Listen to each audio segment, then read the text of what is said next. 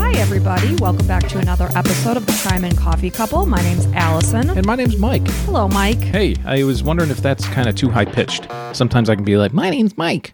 Um, I don't know. I mean, I guess you always sound whiny to my ears. So Yeah, yeah, which is you, you normal par for the course. I would I'm say. not a good judge for that. yeah, well, I'm gonna try to sound more manly and bassy. I Just guess. start smoking, Yeah. and then we'll be good. That's a good idea. I always wanted to smoke a pipe.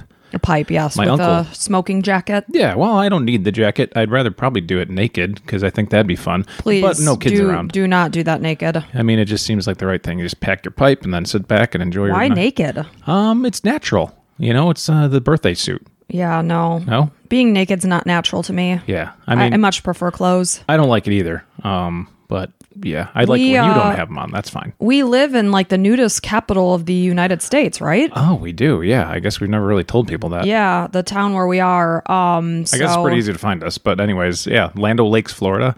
Yeah, nudist capital of the world. There's like three. Not you can't call them nudist colonies. They're called what? I like don't know. Nudist resorts. Resorts, I guess, but people live there. They're neighborhoods. Yeah, and if you've ever seen any of those shows where they do the nudist people, like it's probably here in our town. Yeah, they did like a house hunters, but nude. Yeah. And the things people talked about were so interesting. Like they were touring the house and they're like, no, the stove's too low because it'll burn my junk. It's like, ew, you're cooking with your pubes flying around? Well, they probably shave No thanks. And then they worry about the bacon splatter. yeah, that's why he didn't want his junk exposed to the hot grease. yeah, yeah. It's like there's so many things wrong with this conversation. And I- then they have to put down a towel anytime they sit on like a bar stool. Yeah, because when we were in Key West, we went up to one of the bar, like the top bar that's like clo- Garden- clothing optional. The Garden of Eden. yeah, I'm just like, why? Why do you want to be naked? Uh, Uh, did you get naked? I think you did. Hell no, I didn't. Oh, I took my top off. Yeah, you, you had the girls flopping out there. Yeah, it was a bet. Yeah. So I would I ever have taken my bottoms off? Hell no. I mean,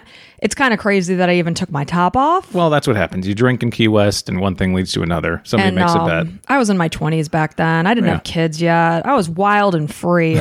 Actually, I've never really been wild. Who am I No. kidding? Yeah, you've been 45 years old from birth, Exactly. and uh, yeah. So, So uh, what's going on with you there, fella? well, I'm excited. We've got the Chicago White Sox in town here in Tampa. So, uh, Ella, Cameron and I, our son, we went to the baseball game last night and had a great time. Um, sat in the outfield. Um, it's it's not cheap to go to baseball games. It's not, and especially when you come with the parking, the tickets, the food. I tried to do it as cheap as possible. I got like seven dollar parking, which is much better than the twenty or thirty that they wanted. Yeah, and then we're going back today. Yeah, and uh, it was a lot of fun. So we're looking forward to seeing some baseball and hanging out there.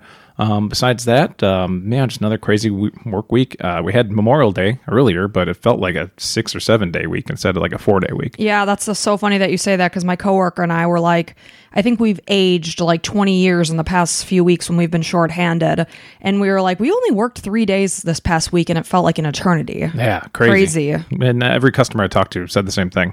So, yeah, different things going on there. Um, but uh, yeah, just looking forward to having some public subs at the baseball game tonight. Pub subs. Yeah. If you live in the area that has a Publix, uh, their subs are fantastic. Yeah, they're really good. I think it's all, Publix is only in the southeast, Yeah, I believe so. Yeah. and they're only they're actually a pretty big grocery chain. I think number three or four. And if you ever do try one, try the um, chicken tender one. It's like sinfully delicious. Yeah. I mean, you're eating bread with fried chicken strips. Throw the diet out the window. Yeah, forget it. Just throw it out there. And um, I would suggest putting on some like buffalo sauce. And I personally like blue cheese dressing, but I think they would mostly put ranch on there. Oh yeah, they'll put whatever you want. And what's Yeah. awesome about it, I mean, they have the whole deli counter. So if there's like one particular deli meat that you like, they'll go ahead and cut it for you fresh. Yeah, it's delicious. Oh, it's just wonderful. I can't so wait. we're going to have a couple watermelon brewskis. Yep. And I've got myself our a, subs. a nice full cup of coffee here. I uh, too. I was, uh, you know, it's it's filled to the brim with a French roast, and I was so tired this morning because I didn't fall asleep till like two last night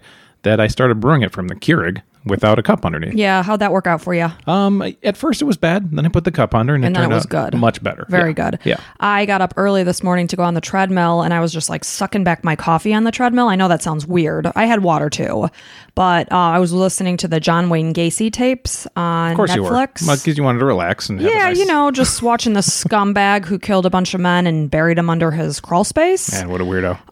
But man, what an attitude that asshole has. really? Oh yeah, he thinks he's he did. He's dead now. was My gonna mom say. actually went to his execution Isn't that Illinois, funny? right? Yeah, he's from Illinois, the Chicago suburbs where we're from. We're not from that suburb, but um, well, funny story about your mom. You want to tell that story? Oh, so apparently there were people there protesting, and lighting candles. lighting candles in his in honor and to protest his murder um or his execution and my mom she's very like what's strong-willed Yeah, if she's uh, making up her outspoken mind. Yeah, yeah. um so she was going through and like blowing out their candles She's like, "F you, he's a murderer." And he's a everything. murderer and she was almost there to celebrate the uh, the vic- you know, him dying, which you know you say whatever you will about the death penalty. Yeah. but it was pretty. you funny. everyone has their own opinions but he is just a piece of work because obviously he said he was bisexual but he was also like a raging homophobe it's like unbelievable to me Hmm. Well- Oh, what a what a hypocrite a lot of times, the biggest homophobes are I homosexual. know that's just crazy. Like anytime you run into somebody who's just like totally afraid and against gays, it's like a lot of times. Twenty years later, you'll find out that they had plenty of like gay porn. Well, and it's stuff. kind of like American Beauty, yeah, that movie. Um, but you know, it's like, see if we all and this is Pride Month, let's all just love who we love and Yeah. shut the hell up. Also, who gives a shit? Who gives a shit? As long as you're happy and you're a good person, Yeah, be you. Right. You do you, boo. I am. Thank you very much. and Thank I you, will. Mike, I'll and I continue. love you, do you Mike. too. Okay. I will. Okay. Good. So other than that, I say we get going Well, here. we have to start out with Ellen's Amazon Oh, I addiction. always Thank you very forget much. that. Because you don't want to talk about it. And that's like I don't want to talk about my addiction. and this one's kind of different because like we you know, like you say, you don't like go on Amazon and always buy stuff. Like sometimes we have some things scheduled to be delivered and this one's one of those. This is a scheduled subscription. I don't subscribe to anything on Amazon except for this. So it's funny because I get horrific cramps. That's not funny. Um, it's but not at all. I- ever since I was a child, and granted, I got my period very young. You might say that's TMI, but it is what it is. I'm a female. I get my period. Newsflash, I get my period. I don't think there's such thing as TMI on a true crime Okay. podcast. So I got mine when I was like 10 years old, and I've had raging cramps my whole life. It's like can be debilitating. So I'm like, there's got to be something I can take. So I started searching, and it's like these ancient herbs. And I don't know if I've ever talked about it on this podcast. If I have, just skip a few seconds. Um, but it's like a it's uh, dong quai, and I forgot what the other one is. It just flew out of my m- mind. Well, but I it's was been thinking used for Don Quai. centuries. I was wondering if it was Don Quai. chaseberry. Chaseberry and That's Don the other Quai. one, Those are the yes. top two things in my head. They're ancient herbs that have been used for female like um, labor and that time of the month, Uh, Of course. etc. Everybody knows Don Quai. So anyway, it's rated very well on Amazon, almost five stars. It's supposed to help with your um, emotional, like you know, if you got the ups and downs in terms of your emotions, as well as cramps. If you have like the breast tenderness, whole thing, it has been a game changer for me. It's called Go with the Flow. If you are a female that deals with, you know, where you're like, oh, why am I so upset? Why am I feeling this way? And you're like, oh, it's because I have PMS. Or if you get bad cramps or your boobs kill, try it. And it's no joke. You actually have just terrible cramps, and we together have to deal with that. You know, I don't want you feeling bad, but sometimes you do, and I can notice right away. You know, the mood changes, and Well, yeah, and that's, I mean, you get mad about something that you wouldn't normally, and it's like, oh, I wonder if that's the. And then I want to punch my f- husband in the throat when he's like, "Oh, it's, you're going to be getting your period." and it's right nine out of ten times, I would say. Oh, you're so smug. I just want to know. I just want to know, so I can give you extra leeway. and then he questions me. I'm like, "I'm like clockwork with your period, with my period." And he's like, "I don't think you are." I'm like, "I have a friggin' app on my phone. I'm the one that's getting the period, and you're arguing with you know, me." I apologize, but um, how did it go this month? I was four days late, Oh. which is exceptionally rare. Okay, so you you. Oh, Oh, she's okay. regular. Oh, Oh, I'm so so smug. I'm a she's- know-it-all. she's Yeah, regular. I'm like, you know my body more than me. Uh huh. I've seen more of it. I could tell That's you that. true. you know this body so well. up and down, sister. uh, yeah, so that's uh, going to be on our show notes. So Go check it out. with the flow. yep, or get it for your wife if you want. But yeah, we make a small commission on it if you. go Who for it. knows? Whatever. Who even knows? I think we've anymore? made three cents so far. So Oh wow! Yeah, it's going We pretty are well. going to treat ourselves to something nice. that's right. That's right. So So this episode's topic is actually based on something your mom suggested to me. that was awesome, and you offered me to do it, and I was like, well, I mean, you seem kind of into it right now. So Yeah. And I've definitely heard this story. Like when your mom mentioned, it, I was like, oh, yeah. And um, it happened back in 1966 in Chicago, which of course we're from. Mike's parents still live in the suburbs of Chicago.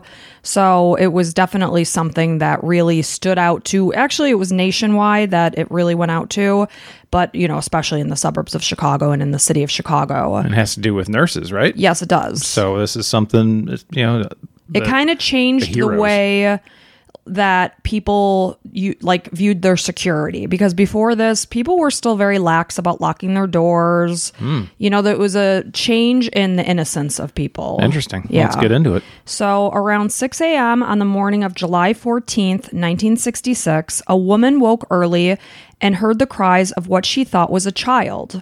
As she went to investigate, she saw a woman perched on the ledge of an upstairs window screaming out, Oh my God, they're all dead. So, the previous night, which was July 13th, 1966, nine student nurses living in a townhouse on the south side of Chicago would be attacked by a madman, and only one would survive. Holy shit, that's not good. It's not good, and it's just a crazy story. It's so scary. So, in the neighborhood of South Deering, which is located on Chicago's far south side, we're South Siders. We that's if you're a White Sox fan, you're from the south side of Chicago. Yeah, other- everybody else is a Cubs fan. Exactly. So there sat a townhouse that acted as a dormitory for student nurses for the South Chicago Community Hospital. And inside were nine girls living. And I take that back a little bit because I found out at the end of my research that really only eight were living there technically. One had recently moved out but came back to visit that night. Oh no. Yes. So inside lived 22 year old Gloria Davy, 20 year old Marianne Jordan, and this is the one that at the time had moved out and just came back to visit. Marion? Marianne. Marianne, okay. Yeah, Marianne. And and it's a lot of names, you know, it's nine names. You gotta so name 'em. yeah, of course, and I'm going I mean, to. poor, poor victims. Of course. Um, 21 year old Suzanne Ferris, 23 year old Valentina Pazian, 20 year old Patricia Matusik, 23 year old Merlita Gargula, 20 year old Pamela Wilkening, 24 year old Nina. It looks like Nina, but it's actually uh, pronounced Nina. So just to let you know, it's N I N A, but it's Nina okay. um, and Nina Schmal and 23 year old Corazon or Cora Amaro. And it also gives you a good idea of kind of the makeup of these people. Sounds like some Hispanic names. No, and some, Filipino. Oh, Filipino. Yes. Wow. All of them are Filipino? No, three. So that's what I was going to say Okay. here. So um, Cora, Valentina, and um, I'm sorry, I missed my place here. Cora, Valentina, and Merlita, my apologies, were exchange student from exchange students from the Philippines, and really they had only been there for a few months. I think they flew over in May, and at this time it's July. So they were new to coming over to the United States. So during the first two years of this nursing program, all the nursing students were required to live in the dorms that were attached to the hospital. But in their third and final year, they were given the opportunity to move into one of the three townhomes that the hospital rented on East 100th Street. Because it was close quarters, most of the women became very close friends, sharing pranks, laughing between studying.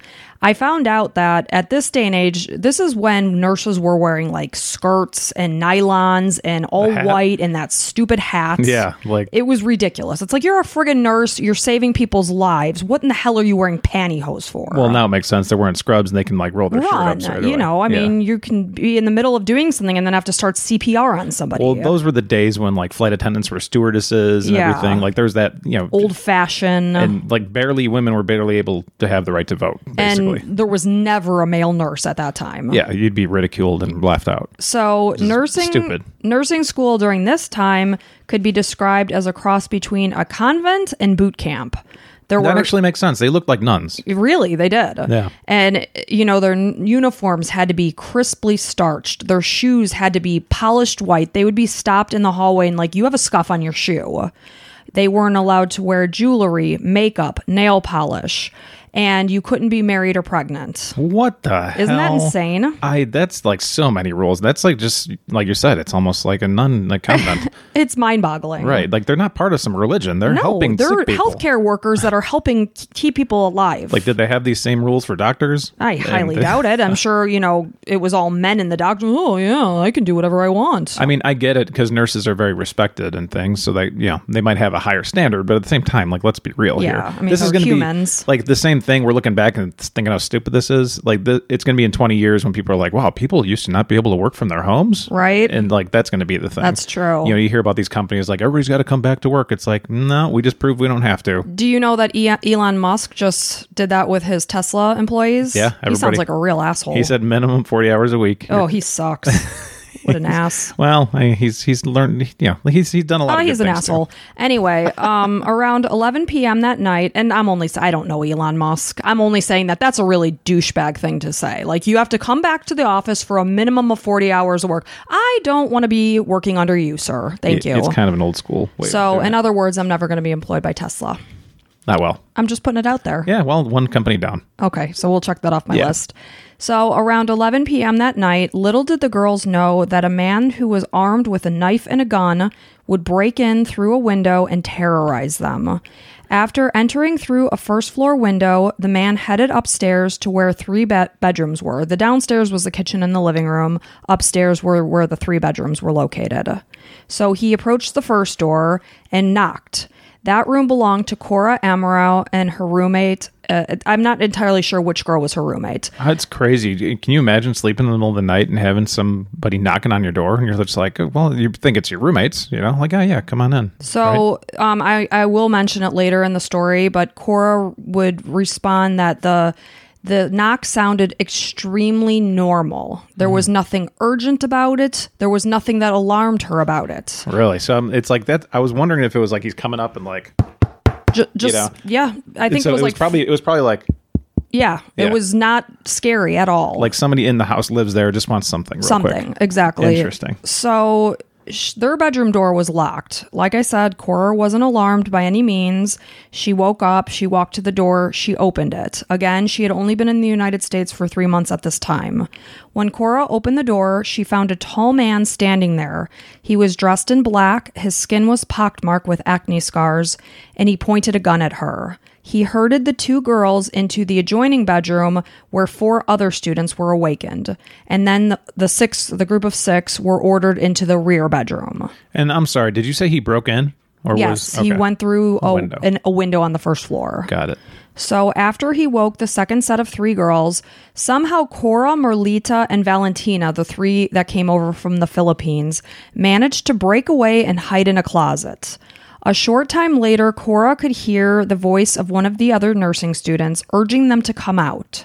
She told the three in hiding that the man wasn't there to hurt anyone and only wanted money to get to New Orleans. When the three Filipina nurses emerged from the closet, they found the American girls sitting in a circle on the floor. The man was pointing a gun at them. Cora would later say, The American girls told us we more or less had to trust him. Maybe if we were calm and quiet, he would be too.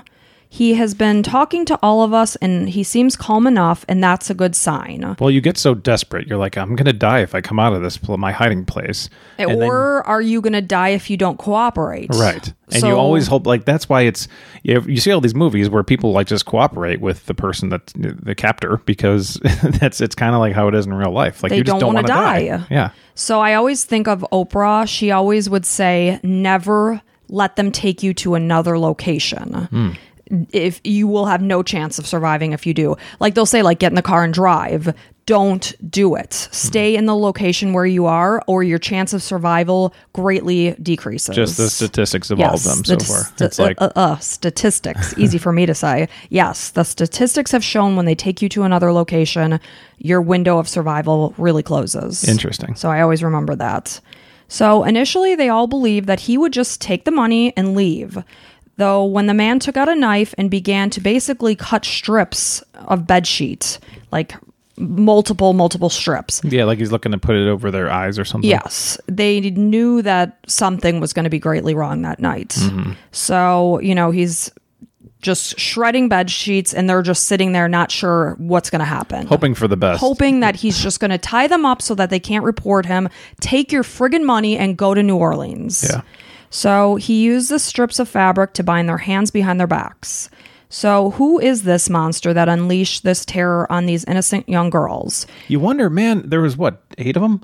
One, two, three, four, five, six, There's seven, eight, nine, nine. total Nine. that are involved. So like if they could have just banded together, you know, and But taken you them know on. how it is. They don't want to cause a Exactly. ruckus because they just want to keep things calm. Here's your money. Go. and he's got a knife and a gun and, a gun, And so- knives are almost more dangerous than guns because a gun it's really hard to put a shot on somebody, but a knife But at you can- close range, they're in a bedroom. Right. So they're they're he's they're got in very close quarters. I saw pictures from this townhouse. Yeah. They're not very big bedrooms. If he's pointing a gun at you, you're dead. yeah.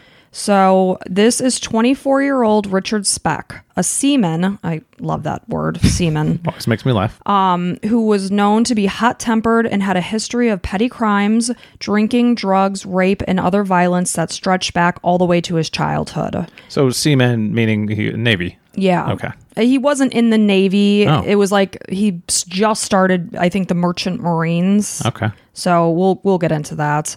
But Richard Benjamin Speck was born in Kirkwood, Illinois in 1941, and shortly after his birth, he moved to Monmouth, Illinois, which I had never heard of.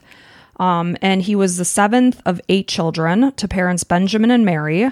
Mary was very religious. She didn't allow any alcohol in the house.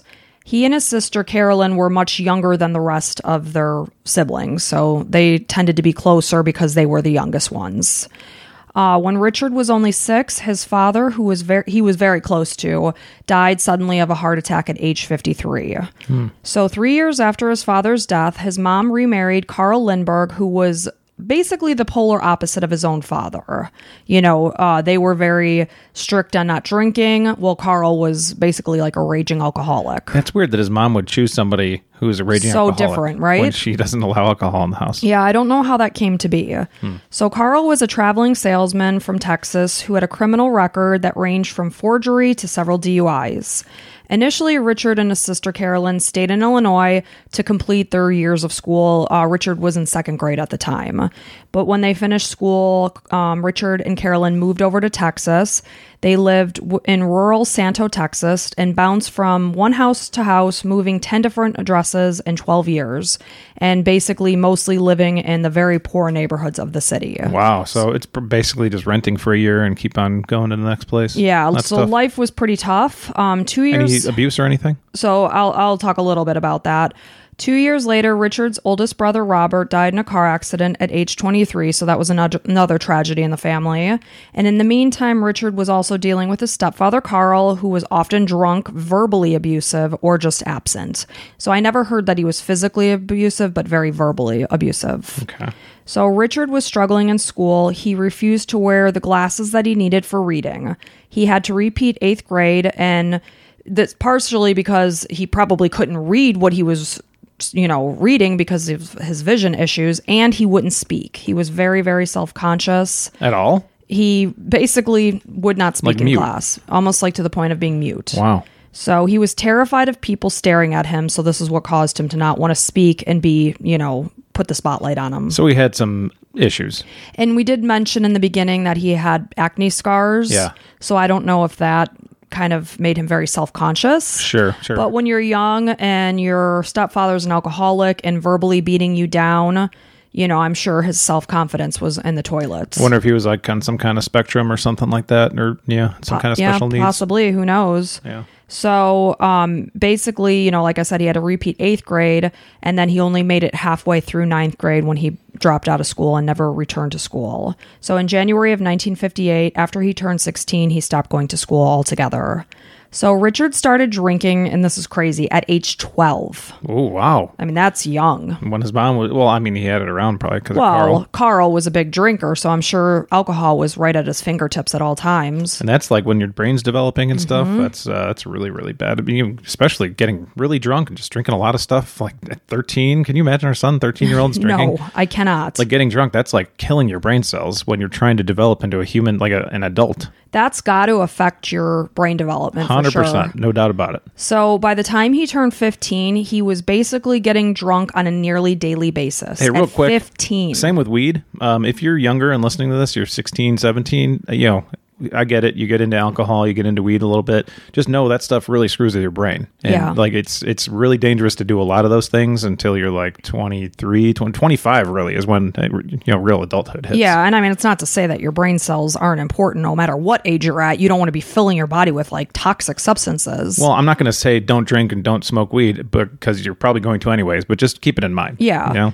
And you know what's interesting? We're seeing more and more cases at the hospital where people come in with this cyclic vomiting syndrome from marijuana. That's fascinating. Like intractable nausea and vomiting brought on by marijuana. It like screws with your gastrointestinal system. which I had no idea about. Like I'm a big advocate for you know legal marijuana. I just think it should. If if alcohol is legal, there's no reason p- the people that want marijuana to have it shouldn't be legal. But that's interesting because it's that's a bad side effect. yeah, and it's uncontrollable when they're smoking it. And obviously, a lot of the people that are coming in are doing it on a daily basis, and they're being hospitalized for dehydration because they cannot keep anything down. Well, hey, what do I tell the kids? Too much of anything is bad. Exactly. I don't care what it is. Too much water can kill you. So take it easy. so Richard's going down a very terrible path. He's no longer going to school. He's getting drunk at a very young age. His first arrest happened at the young age of 13 years old. Hmm. Nothing big. He was trespassing. But regardless, this is just going in the wrong direction at 13 years old. Yeah, you kind of give up on your life. Yeah. Right. Once you get arrested a couple times, it just becomes normal. You just don't care. Yeah. You're just like, whatever. And it sounds like he really did not care about himself. And you don't care what happens to you when you're in that mindset. And then the cops get to know you, and then they're looking for you to do bad things, and you usually are. Yeah. yeah. So over the next eight years, he would be arrested dozens of times for various misdemeanors. And just like any criminal, oftentimes it starts to spiral and escalate and get worse and worse. Right. It just becomes normal.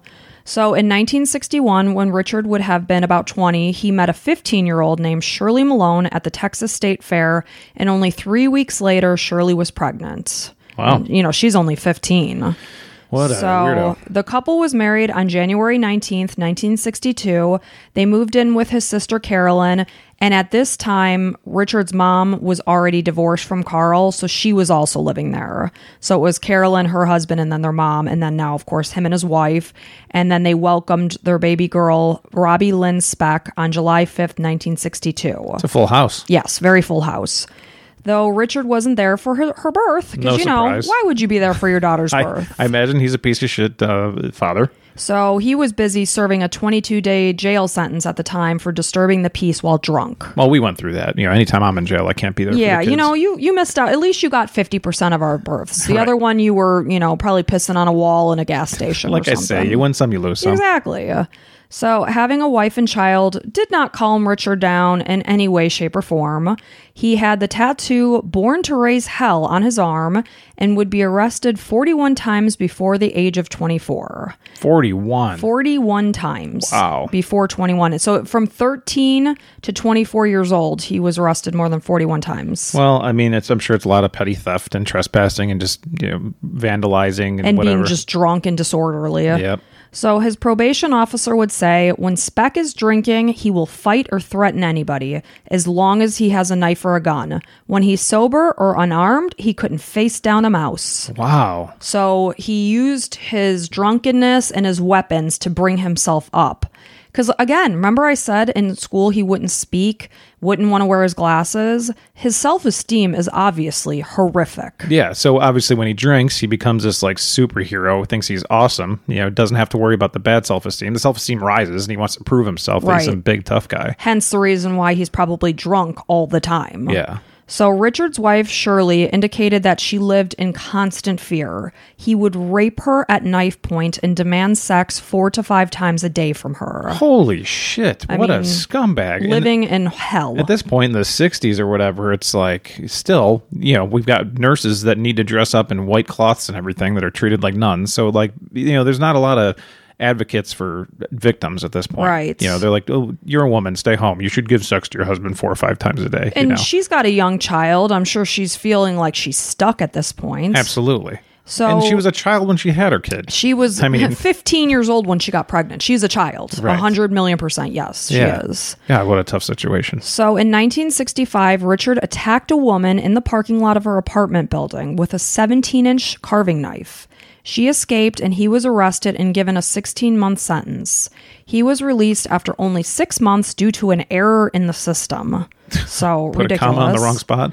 Yeah, this guy needs a beatdown. Like if he, I could see him being at a bar and being a tough guy with his knife, and then the next day being at the same bar without his knife, and a group of guys probably just beat the shit out of him. That's what he needed. Yeah, but, But who I don't know knows if if he ever that would got have it. done anything. Yeah, who knows? And th- thankfully for Shirley, this was the tipping point. So, fearing for her life and her child's, she took full custody of her daughter and filed for divorce. Wow. Good for you, Shirley. Absolutely. Because I'm sure that took a lot of courage. Yeah.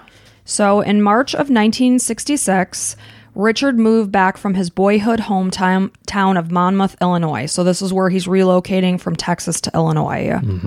So, you know, living his best life. He's mostly drinking and bar hopping at this point. On April 3rd, he broke into 65 year old woman's house, blindfolded her, tied her up, raped her, ransacked her home, and stole $2.50 that she had earned that night from babysitting. An elderly woman, you said? 65 year old woman. So this was done in 1965 as well. Yes, right? this is April done in um, April of 1966. 66. yeah, so the this same is the year. of the murders. Okay, 1966. So he's about 24. and he broke into. Does he know this woman at all? No. He just did picked some random old elderly woman who just babysat, Babysat for $2.50. raped her. Yep, tied her up, blindfolded her, raped her, ransacked her house and took the 250. I'm, Was he drunk during this time? sure, he was basically always drunk. Yeah. It didn't specify. took 250 what a weird i mean everything sucks i can't i can't stand rapists i cannot i mean nobody can that's not like a, a blind you know Well, of mind-blowing course. thing but it's just like the ultimate like just taking somebody's innocence you It- know and it's the whole power thing. It is. Like I have power over you and I'm going to take something from you. And That's then that person-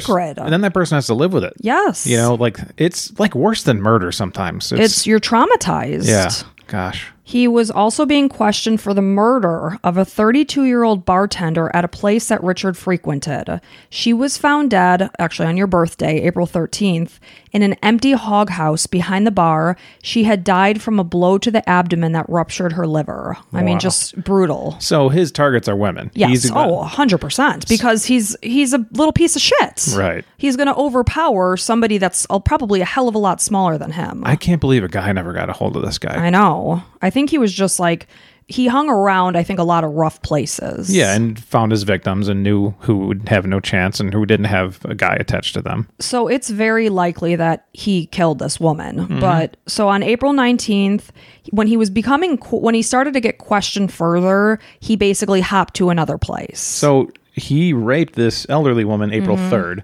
He probably killed this Sh- her body was found, I think, later that same day. So April thirteenth, ten days later. 10 days later. He probably killed this bartender. Yes, we're escalating very, very quickly here. Man, this is a danger. This guy is like a danger to society. Hugely. They- so now, was he found guilty of the, the elderly woman? Did they know it was him at this time? I don't think at that point he was ever pinned to anything Okay. because she didn't know him. Right.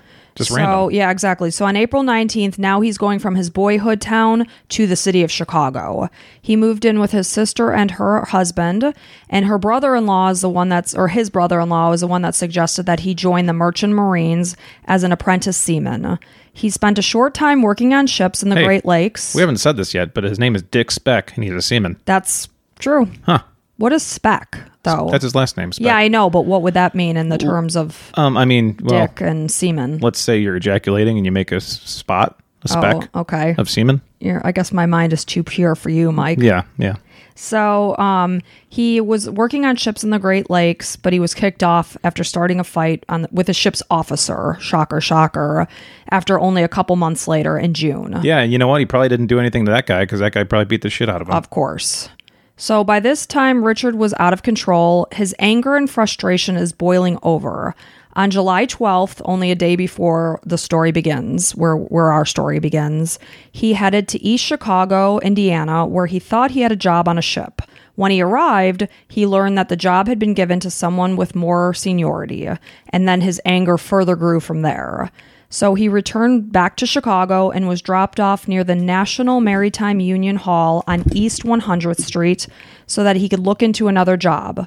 The Union Hall was closed at the time, so Richard ended up sleeping outside that night. He, at this point in time, he's only a few blocks from where the students are living in their townhome. So that's how he ended up back in their location.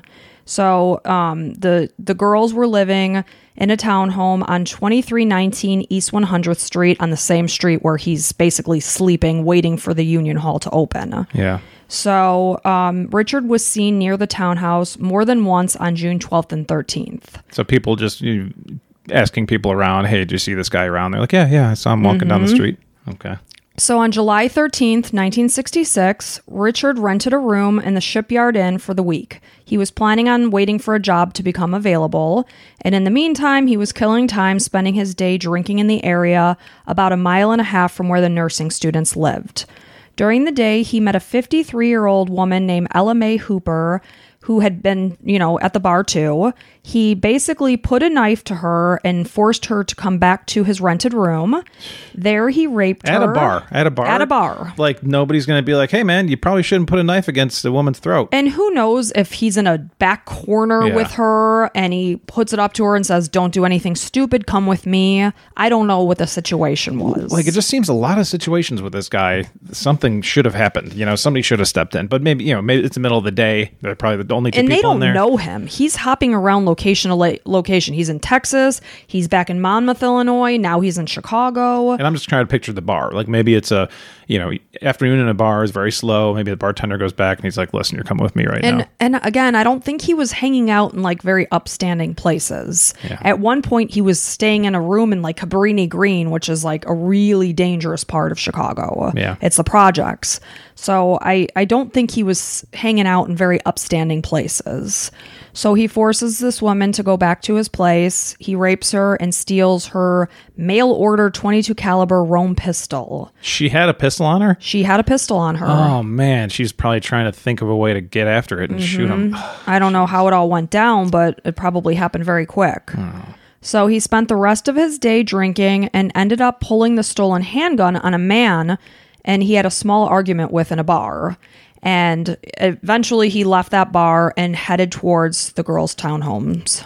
jeez So around 11 p.m., armed with a hunting knife and the pistol that he stole, 11 p.m with a hunting knife and he's drunk from the bar oh drinking yeah, all he's been day drinking all day. doesn't know about this townhouse at all I don't believe he knew anything about it. Okay. Maybe he did though, because they did say they saw him in the area on the 12th and the 13th. Mm-hmm. Right. So is he? I m- I mean, I'm guessing that he must have seen the nursing students coming in and out of there. Yeah, 'Cause easy to he- spot. He figures it's it's a bunch of girls in a place. This is my place to go. yeah easy Exactly. So he broke into the townhouse. He headed up the stairs, and then this is where our story began. Mm-hmm. So again, he went to where the three bedrooms were located. He, in one of the articles I read, they basically said he led these girls to the back room like lambs to slaughter because truly that's what he was doing. Yeah, just one by absolutely. one. So each stabbed or strangled to death of these girls. Wait, did, so each one he took them individually to this room. I will go into more detail here. So during the time, the first girl that he encountered was Cora. She's the one that was sleeping. She was on the bottom bunk of the room that she's staying in. That was the first door he knocked on. Yeah. She's the one that answered it and saw that he was standing there, saw that he had a gun. So as he's doing what he's doing, his back is turned. At only four foot ten and less than hundred pounds, twenty-three-year-old Cora was able to slide under the bunk bed, and he didn't see her.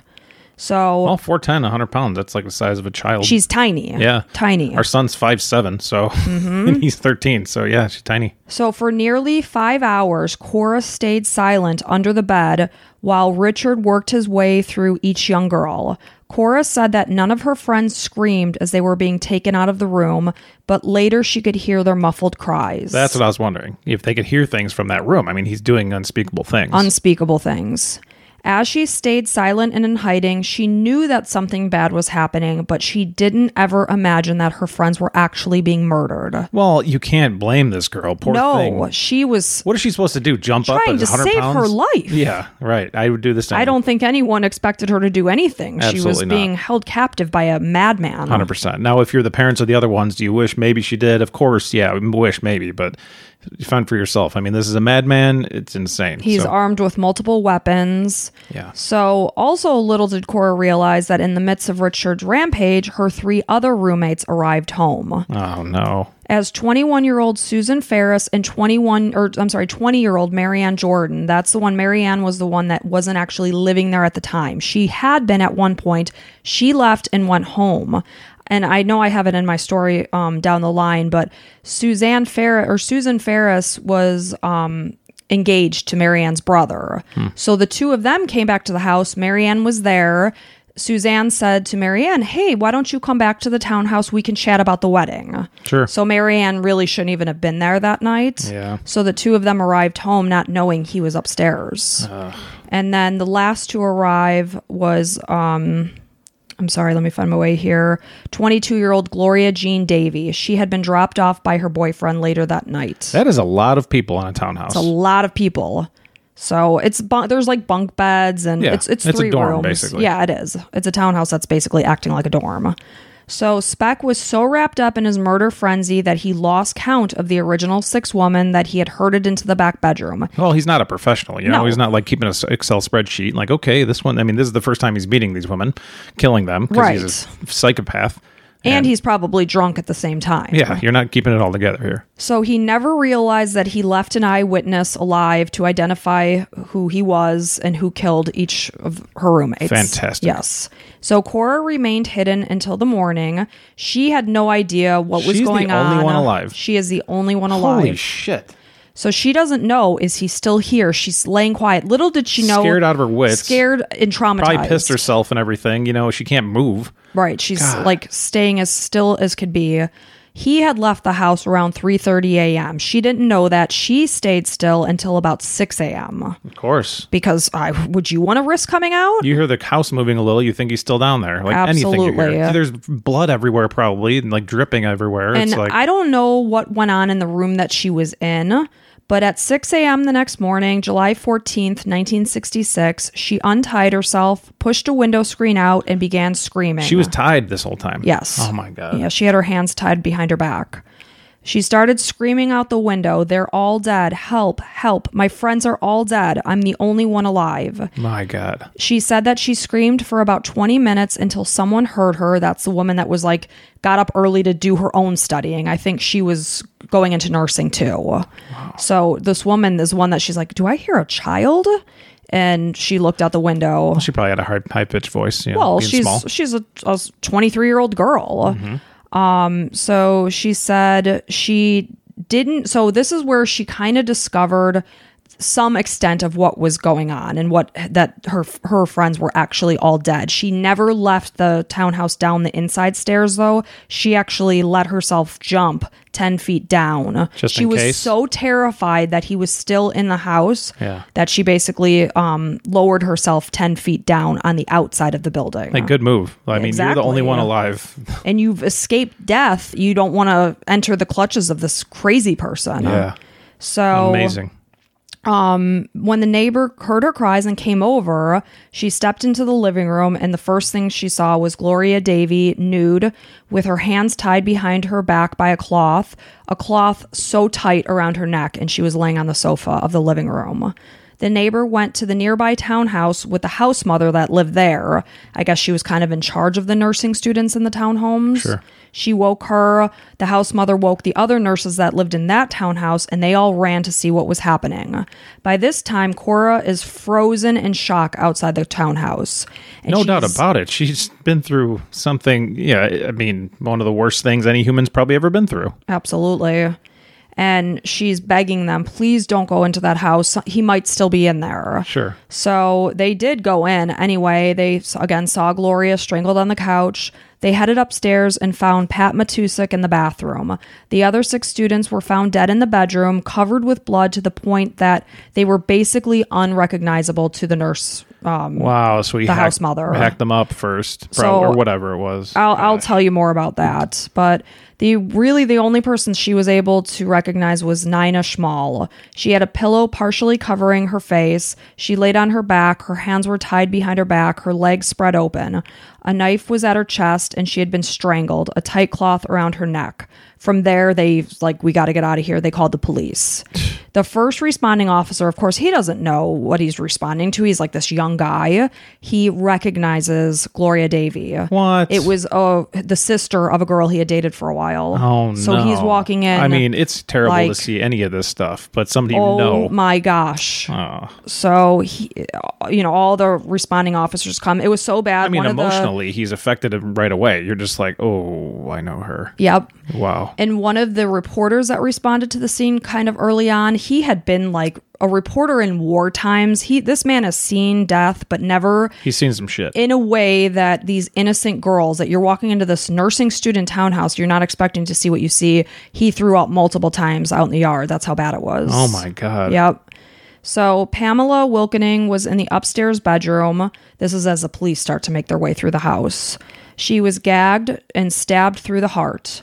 Suzanne Ferris, the one that was engaged to Marianne Jordan's brother, who had came back to the house with Marianne, She was lying face down in a pool of blood with white stockings, like obviously the nursing stockings that they wore, tied around her neck. She had 18 stab wounds to her chest and neck. Oh my god. And then Marianne, who had come back with her, um, they were close The one friends that wasn't supposed to be there. run yeah she moved out she was on her back stabbed three times in the chest and once in the neck and in the eye police found nina schmal in the northwest bedroom uh, with her nightgown pulled up the sheets tied around her neck and superficial ritualistic looking stab wounds wounds all around her neck Wow. and it probably know just what because that he means. was it was like they were superficial so he wasn't doing it to kill her Just having- probably torture and like have fun with her Have fun. i mean Oh my this is God. how sick this man is Wow. He wa- really went off the deep end on this one. Exactly. And um, then her neck also appeared to be broken.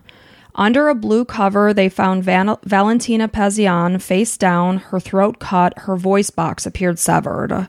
Laying over Valentina's body, they said basically thrown like a rag doll, was Merlita Gargula. She was found face up and stabbed and strangled.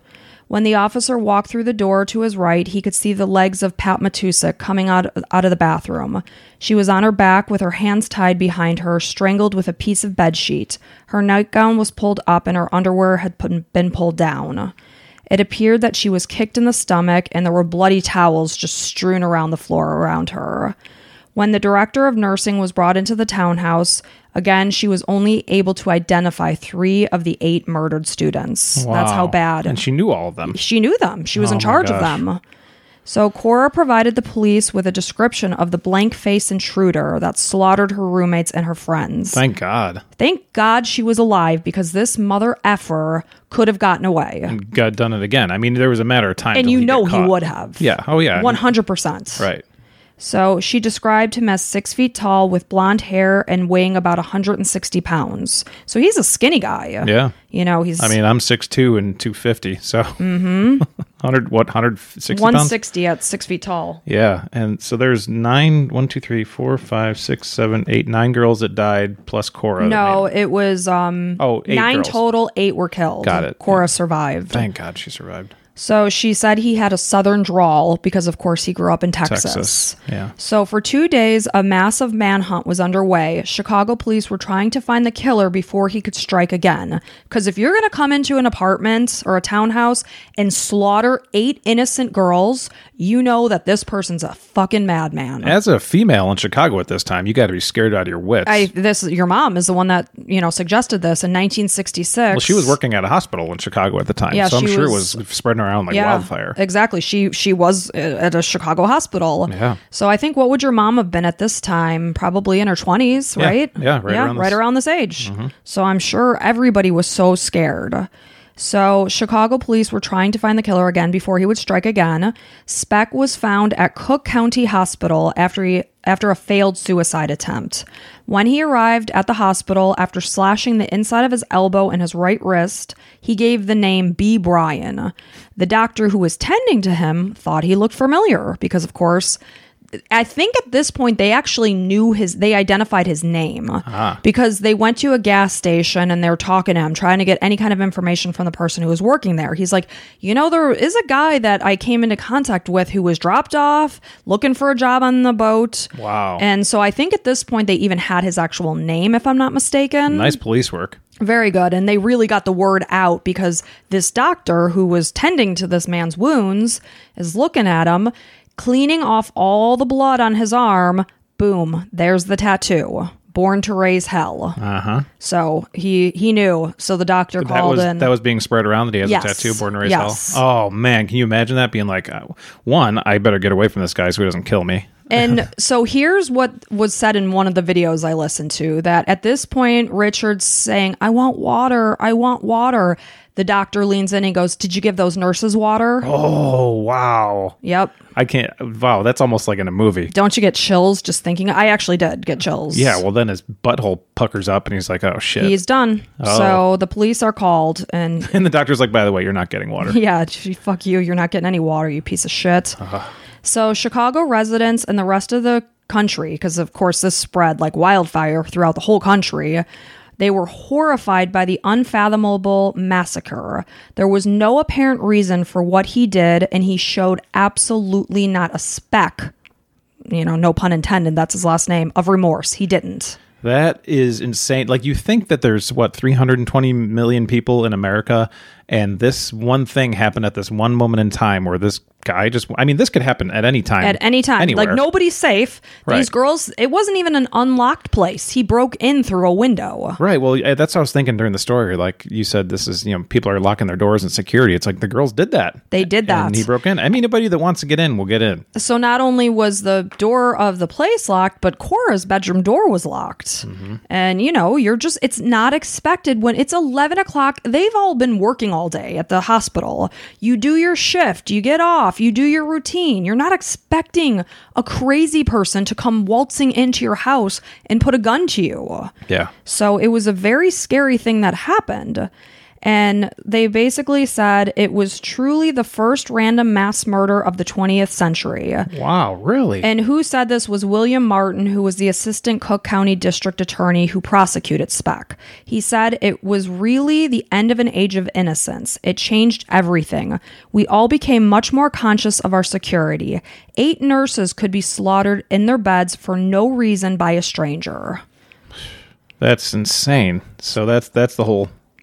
That's everything. No. Oh, okay. Good. I was like, No. you kind of can't. I was like, there's more. I got to know what happened to this guy. So John Schmall, who is a a retired physician and was Nina's brother, Nina was one of the nurses that was murdered. Um, he also speaks about the lost innocence he remembers that night. This was not a gang related crime like most of the violent crimes in Chicago today. These were girls within six weeks of graduating, members of a respected profession. They were basically kids, girls doing girly things. This was innocence. You know what's sad? Nowadays, this is like standard news. I know. You know, but not- back then, uh, not this many. You know. and and in such a like foreboding way that in the night this man slinks in. You know, it's like a horror movie. and we're still fresh off of the Uval, Texas, you know, massacre Of of, course. those children. So Of this is like course. fresh still, and we're like, oh, another mass murder. Now it happens every three days. A mass And, murder. You know, in this day and age, it was not the case. No. It's just it, how crazy is it that in the '60s you didn't have mass murders? I No. mean, um, maybe you know. I always say, well, they just didn't have the news coverage that they do now. You know, now there's a 24-hour news cycle. but this made national Yeah. news. So you think if it happened elsewhere, it w- definitely would. Yeah. So there's something changed. It was. They said it was almost like a turning point. So during his trial, not a single tear was sh- shed by Speck. Martin said he was totally without contrition. He was totally without remorse. Martin published a book in 1993 with Dennis Brio about the massacre. It was called The Crime of the Century. Of Speck, he Crime said, of the century. That's kind of a shitty way to put it. Well, I don't mean- know. I didn't name it. Yeah. No, it's not your fault. Um, of Speck, he said he had no redeeming characteristic whatsoever. His icy demeanor helped fuel the national fascination with the case. Knowing what he did and the fact that he was so non reactive and expressionless made him that much creepier. Looking at this guy, you're, you're thinking about the things he did, and he's just got like no expression whatsoever. Just like he was basically the walking boogeyman. I mean, I got to look him up. Yeah, while you're he talking kind about of him. looked almost like James Dean in some of his pictures. Really?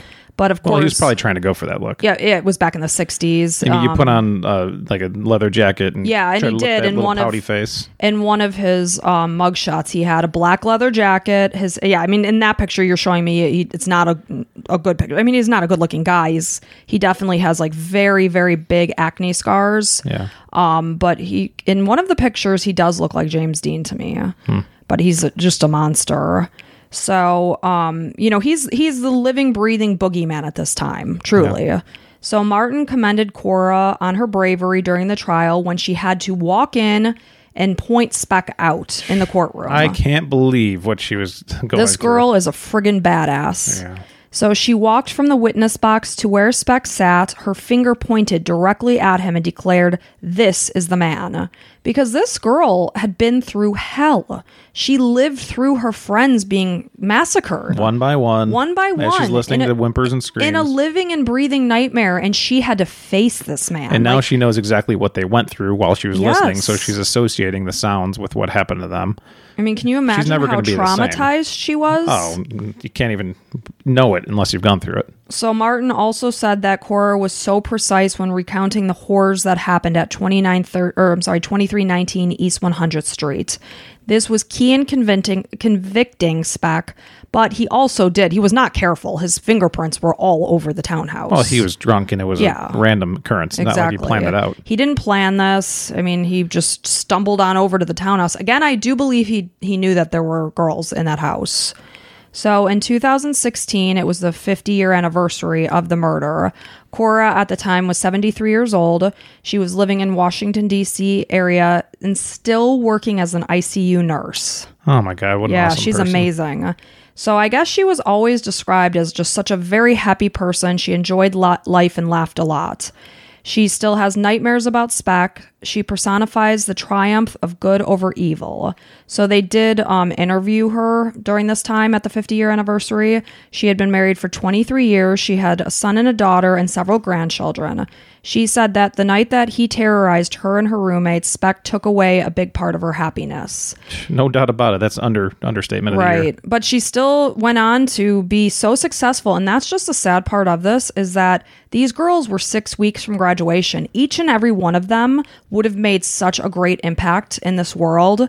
And this piece of shit took them out. Well, yeah, multiply each one by hundreds of s- s- patients that would have been taken care of. by them. Exactly. And you know, this is like a, I guess, a, a positive prejudice. But all I hear about Filipinas and Filipinos, uh, especially in the healthcare industry, are how caring and how hard workers that Mm-hmm. their culture is. It's got to be something with the Filipino culture that drives them to nursing because it, they are very big in the nursing industry. my uh, aunt, who I spent a lot of time with when I was a kid, she was a nurse in Chicago uh, after this happened, probably in the 80s, 70s, eh, 80s. And many of her friends were Filipinas and like she taught her how to cook like really awesome food, like those those uh, egg rolls that have pork in them that were just delicious. and she's like, they're all awesome. I met them all. And they're all, all super sweet. And Yes. It's like, I work with a lot of Filipino nurses and, they're amazing. yeah, and every Filipino person I've ever met in my life has been an absolute pleasure. And just like, what an amazing culture. Right. Ugh. So, by a panel of five psychiatrists and one general surgeon who evaluated Speck, they deemed him competent to stand trial and determined that he was not insane at the time of the murders. Initially, Speck claimed that he had no recollection of the murders, but he did confess the crime to a doctor at the Cook County Hospital. The one that identified him probably. I'm not sure. Yeah. But his first public confession was given to the Chicago Tribune in 1978. So he, he came out and told his story. Hmm. So Piece ten of years shit. after it happened, twelve years. Uh, what did I say? 78. So, yeah, 12 years. hmm Wow, that's a long time. So, the trial began April 3rd, 1967, down in Peoria, Illinois. And on April 15th, after only 49 minutes, the jury found Speck guilty and recommended the death penalty.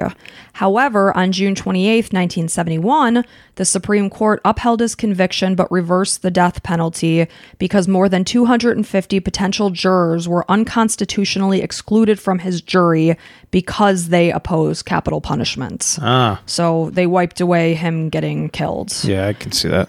Um, Speck, Speck was sent to Stateville Correctional Center to serve a 400 plus year sentence. he died of a heart attack at age 49 on December 5th, 1991, just one day away from his 50th birthday. No one showed up to claim his useless body, so he was cremated. Did you put that? Did you put that in word? Yeah, I useless? did. Good. So he was cremated, and his ashes were scattered in an undisclosed location near Joliet, Illinois. Toilet would be perfect. Yeah, Like, I don't know. That's so funny you say that. I Why? said I don't even know if the sewer system flushing his ashes down the toilet would be like good enough. Well, for no, him. because you'd have to. You know, we'd have to use our resources to clean the water. Right? So I like, thought should the be same thing. somewhere else. Feed it to a bear or something. we lived near Joliet, Illinois, so I'm like, ugh. Yeah. So while in prison, this is really weird. Speck regularly refused interview requests, but they uncovered a video that inmates at the Stateville Correctional Center made in 1988. How do inmates make a video? I don't know, but I watched it. okay. So, Chicago news anchor, and wait till you hear what went on in this video. It's like, where the hell are the prison guards? What I'm picturing so far is a music video where they're dancing. Oh, No. okay. So Just- what it is that the parts that I saw, because some of the parts were pornographical and you couldn't see it. So it was Who was the news spec- anchor? Did you? Bill Curtis. Bill Curtis. Yes. Wow, he's famous. Yes. So Bill Curtis was given this tape by an anonymous attorney. So that's where this all came out. So um, I'm not sure what year they actually found the video, but it was actually made in 1988. Okay. So in the video, Wait, 88. So he was dead by then or no? no, he died in 91. Okay. So he had been imprisoned at this time for like 20 20-something. something, years. Yeah. So in the video, Speck is sitting in one chair, another inmate is sitting in a chair next to him or kind of across from him. Speck is sitting in the chair with no top on.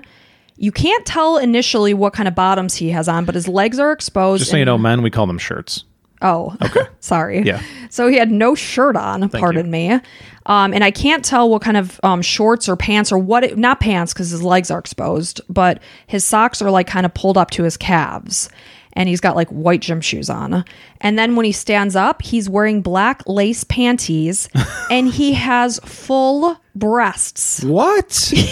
Holy shit. Yes. So they were like feeding him hormones or No, something? so he was smuggling in female hormones in order to transform his body to look like a female so that he could be used as a person to be raped. So sex. Sex. To not only keep himself alive in the prison system, but also to score himself what he wanted. So in this video, he's in the chair and the fellow inmate person has a thing on his lap that's loaded with cocaine. and they're just In the sitting jail. in the jail snorting cocaine. Wow. That's a Crazy, right? fun jail. So here is what he said during the video. So the guy asked him, um, let me see if I could find it. Uh, so basically, during the video, he freely admitted to the crime that he committed. He said he was high at the time, but would have done it if sober.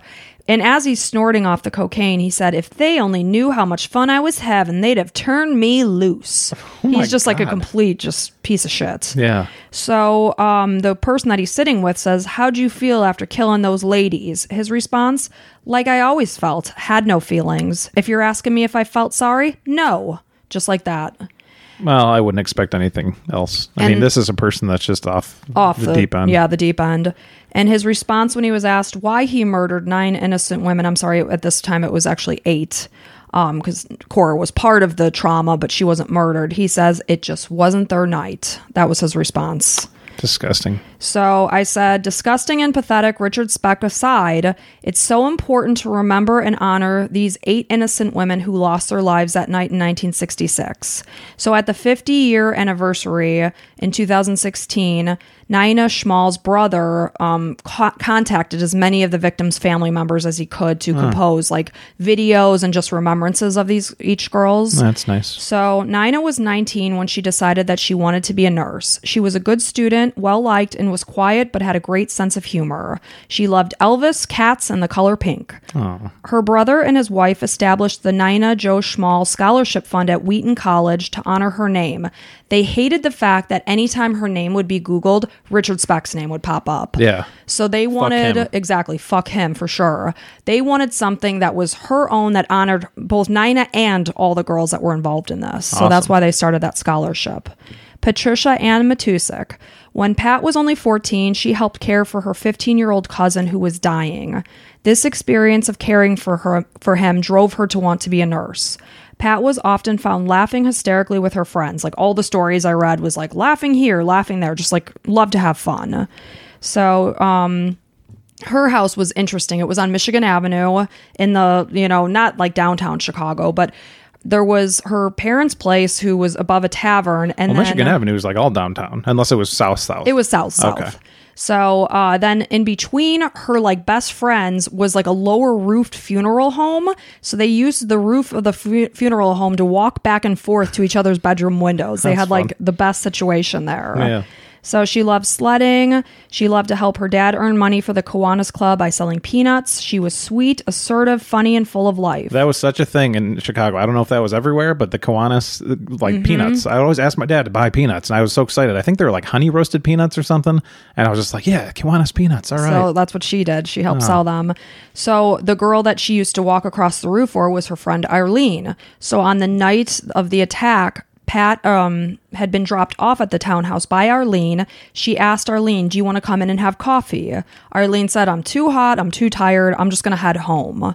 Whether or not Speck was there at the time, I'm not entirely sure, or if he came later. But if you go in, you would have stayed for a while. Sure. So the next morning on the news, they heard that new s- nursing students had been attacked. They immediately got in their cars, drove over there, and saw that the townhouse was covered with tape and just were devastated. Hearts melted. Pamela Lee Wilkening. Pam was quiet. She was the quiet one of the townhouse. She was studious. She was decisive.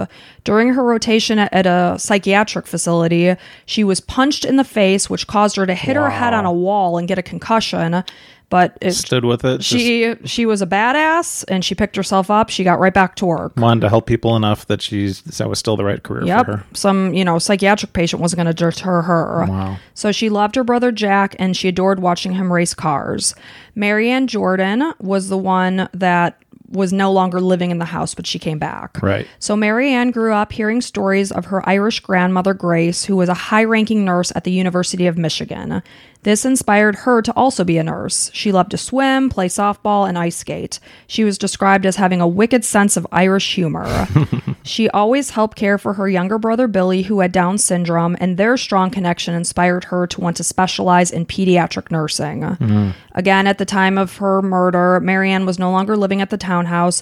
She decided to go and spend the night with Suzanne, who was engaged to her brother. They were Yeah. going to chat about the wedding. So double things: her aunt being involved and also helping with her brother Mm-hmm. definitely pushed her towards nursing. So the two arrived at the house at 12:15 a.m. and headed towards Suzanne's bedroom. They were met by Richard Specht and the last uh, it- it says they were the last two to arrive. I wasn't sure if it was them or um Suzanne, I'm sorry, um, Gloria Jean Davy. I'm not sure which arrived la- later, but regardless, they walked into the hands of a monster unknowingly. Some of the last two. Yeah, exactly. So then Suzanne Ferris, who arrived with her, she had the nickname Cookie by her dad. I guess they had a, s- a cookie jar in their kitchen, and it wasn't spelled cookie, it was C O O K Y. So that's how she got the nickname. They still have the cookie jar.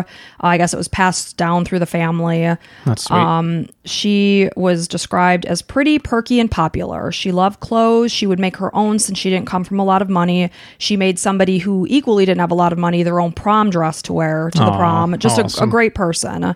She was very close with her family. She was engaged to Phil, Marianne Jordan's sis- sister. yep. And soon probably not allowed to be a nurse because I'm sure she would have gotten pregnant soon. And Who knows? probably- But she was only six weeks from graduating. Once you graduated, you could do what you wanted. oh, okay. Yeah, and that's another thing. We're you know we're talking about them arriving at twelve fifteen. Curfew was almost always ten thirty p.m. Oh. But on I think like one or two nights of the week it was twelve thirty. Okay. So it was a very strict program. Mm-hmm. Because they were single ladies and go out and have a good time. I mean, it's kind of crazy because when you're away at college, you could do whatever the hell you want. Yeah, not in the 60s, apparently. So Valentina Passiana, she had traveled um, from Chicago to, or to Chicago from the Philippines in May of that year. Her family called her Tina. She planned to work hard and earn money to send back to her family. When Tina and the other two exchange students arrived, the American women threw them a welcome party. They showed them around the city. She often rode home to her family, and she loved to cook. Oh, that's like such a selfless thing. Like, the, again, part of the culture. 'Cause Yep. She's going to work hard and send it back to our family where the dollar is worth tons. Exactly. And actually, that's kind of the, all the girls that came over from the Philippines were exactly that way. So, Merlita Gargula, she grew up on an island of Maduro where bananas, rice, and coconuts grow. She helped raise her eight younger siblings. She was described as quiet, shy, hardworking, efficient, pretty, and blessed with a rich singing voice. She had to be quiet to help raise eight other kids. right? you didn't have much say in that house. Right. So she traveled to Chicago on the same plane as Cora, who had met she had met about a month earlier. Okay. So it seemed like the the Filipina girls were really tight, and they were starting to get to know the American girls because they Sure. had only just come over. Well, you're all coming from a you know a, a country and a culture and a language, and you know you're all together. exactly. I'm sure they all learned of the opportunity together and you know, had the goals similarly. So much of the $350 a month that she earned, she would send back Hmm. to help her family and she would write them letters all the time. Gloria Jean Davy was born at the hospital where she eventually studied nursing.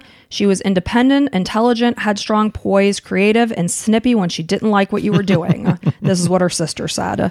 She started college at our alma mater. Really? NIU. Wow, Northern Illinois. Illinois. And planned to study English until she ended up switching to nursing. I mean, not a huge surprise. Northern Illinois is kind of a big college in Illinois. but Yep. That's awesome. Um, I mean, interesting connection. her grandmother's house was so close to the townhouse that when her sister was visiting her grandmother, her sister was 11 at the time, she would have her come over to the townhouse and pay her a dollar or two to clean up after her and her roommates. That's cute. So, and her sister said she loved it. She felt so cool amongst like these 20 year old girls. Yeah, I'm sure. And then I love on- the snippy part. I love that part too. Um, on the day of graduation, again, it was only six weeks after they were murdered, her sister accepted her diploma at her graduation. It was really sad picture to see. So she had been dropped off at the townhouse by her boyfriend shortly after 11. Richard was already upstairs. Oh God. Cora was the survivor. Cora came from a small village in the Philippines. She arrived on May 1st, 1966, to Chicago. Like her fellow Filipina nurses, she worked hard. She sent money home to her family. On the evening of July 13th, she started. It started just like any other. She ate an early dinner with Merlita and Tina. She took a nap. She did some laundry. She wrote letters to her family. She was feeling homesick at the time. At 10:30, she climbed to the top bunk of the room that she shared with Marlita. An hour later, she was woken by four knocks on the bedroom door. Again, she later testified that the knocking was done in a very normal manner. Yeah. One of the students um, also was part of this video. Her name was Tammy Suchoff. She lived in one of the like adjoining townhouses. Like they were nestled amongst each other, three of them. She worked the 3 p.m. to 11 p.m. shift. When she got off that night, she wanted to make a sandwich. She had the lunch meat. She didn't have any bread. She went to the back door of the girl's townhome, rang the doorbell. Little did she know at the time her friends were under attack. Oh. So Speck heard the doorbell. He ordered Cora and another girl downstairs with a gun to their back. They were guided to the front door, and when the door opened, no one was there. Speck took the girls back upstairs. Wow. Tammy is convinced that Cora knew the difference between the two doorbell sounds, front Ah. and back, and purposely went to the wrong door in order to not take in another hostage. Oh my God. What a smart move. So Tammy completely gives Cora credit for her being alive today. Wow. She said that no doubt she knew the difference in the sound and he and she saved her life because he would have nabbed her too and brought her upstairs. oh my God. And What a hero. a complete hero. So, you know, not only was she able to help identify this man, she saved Tammy's life too. And then went on for a whole lifetime of nursing and created a family. Yeah, and- she's amazing.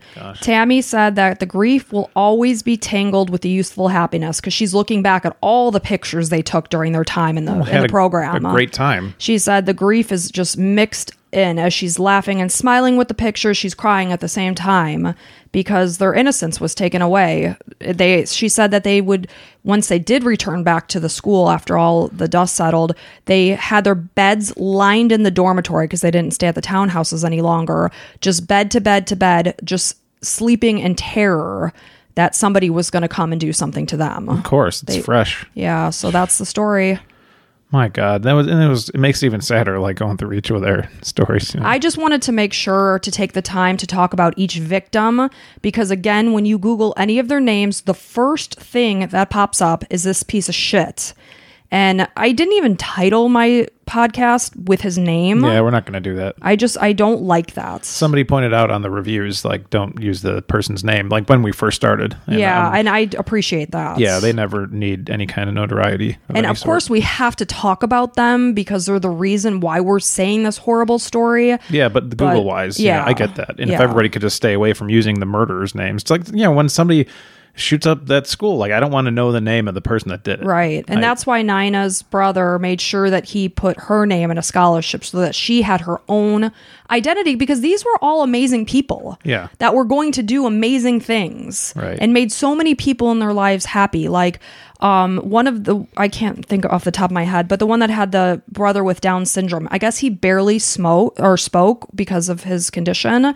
And after she he- she had passed away. It was Marianne, Marianne. not Marianne. I think it was the other. Oh, Well, yeah, I think, it was It was Marianne. Marianne. think Yes. so. Uh-huh. So. it was her brother Billy who had Down syndrome. And when they found out of her passing, he spoke a full sentence and he said, Marianne is dead. And it was like he was so traumatized that he was able to speak in a full sentence because she did so much good. And that's why Billy had inspired her to want to go to, into pediatrics. So I just, I have no doubt that each and every one of these girls, Wait, Marianne was the one that didn't live there anymore. yeah, she didn't So it live there wasn't anymore. Marianne. It was Marianne. No, it she, wasn't- it was the- Oh, she cared for her youngest it brother, was. Billy, who had Down syndrome. You're right. Okay. So it I just want was to make sure I just, got it right. just important for me to show like what awesome people each and every one of them were. And whether they're awesome or not, I mean, you know, it's just more incredible that they were nurses and looking to help people, and then all their lives were taken by this scumbag. yeah. What a piece of shit! And like, he's just trying to pretend he's happy in jail. Yeah, every, yeah. he- I, I imagine you're super happy being raped with breasts. Exactly. Like, fucking scumbag. And, you know, he didn't even live to 50 because he was so pumped through with drugs and Semen. hormones and semen. And Jeez, what a s- piece of shit. Yeah. Hopefully that heart attack was very I hope it was super debilitating. painful. Yeah. Anyway, Well, um, great job covering that. until next time, we will be back and thank you for being here with us. And before we go, we got to mention each and every one of our Patreons. So patrons, um, Colleen, Lily, Karen, Nadine, Allie, Susan, and newly uh, Michael and Kayla. Thank you all so much you guys are awesome. for your patronage. Each of you are very, very handsome and beautiful today. But Absolutely. you know and uh, i would like to say oh you, each of you got to listen to the bonus episode that came out so if you want to be a patron come on over if you are at the lowest level you get one bonus episode a month and if you're at the middle or highest level then you get all the bonus episodes every two weeks come out on wednesdays That's So, right. yeah and allison does a great job on those Well, thanks, Mike. you do a great job with everything Well, I sweetheart. appreciate ya. Well, hey, thank you so much for listening. Please give us a five star review on Apple Podcasts. We appreciate that very much. And until next time, thanks for listening. Bye. Bye.